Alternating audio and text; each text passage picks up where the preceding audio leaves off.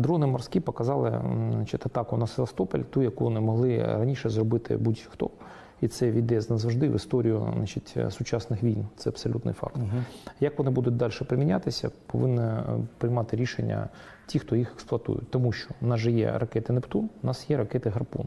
Вони не дають російським кораблям наближатися ближче, ніж на 150 кілометрів до берега.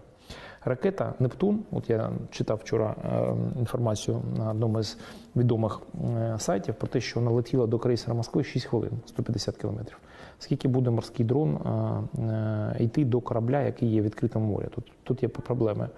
От, е, для знищення кораблів придумання торпеди, придумання в першу чергу протикорабельні ракети, які на сьогодні є найбільш ефективним засобом. Але, наприклад, такі морські дрони можуть використовуватися як торпеди для того, щоб, наприклад, знищувати великими запасами вибухівки якісь причальні споруди. Є ж не тільки Севастополь, є багато інших значить, да. місць е, на Дніпрі, на Рабатській стрілці, е, значить. В інших питаннях на Азовському морі, наприклад, да? е, тому дрони ці можуть, я так розумію, мати різний е, запас ходу. Може, наприклад, тихенько-тихенько може зайти там до Керченського моста, може опинювати. Але я не є фахівцем в дронах морських.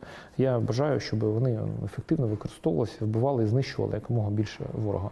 З точки зору е, охоплення ворожої території е, і можливості діставати ворога там, де він це не очікує, це, звісно, є дрони, які повітряні, які можуть летіти на відстані там, сотні тисячі кілометрів.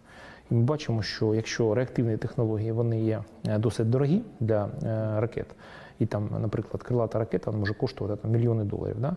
то інші двигуни, це старенькі двигуни, які вже відомі 140 років, двигуни внутрішнього згорання, дозволяють летіти не швидко, але впевнено.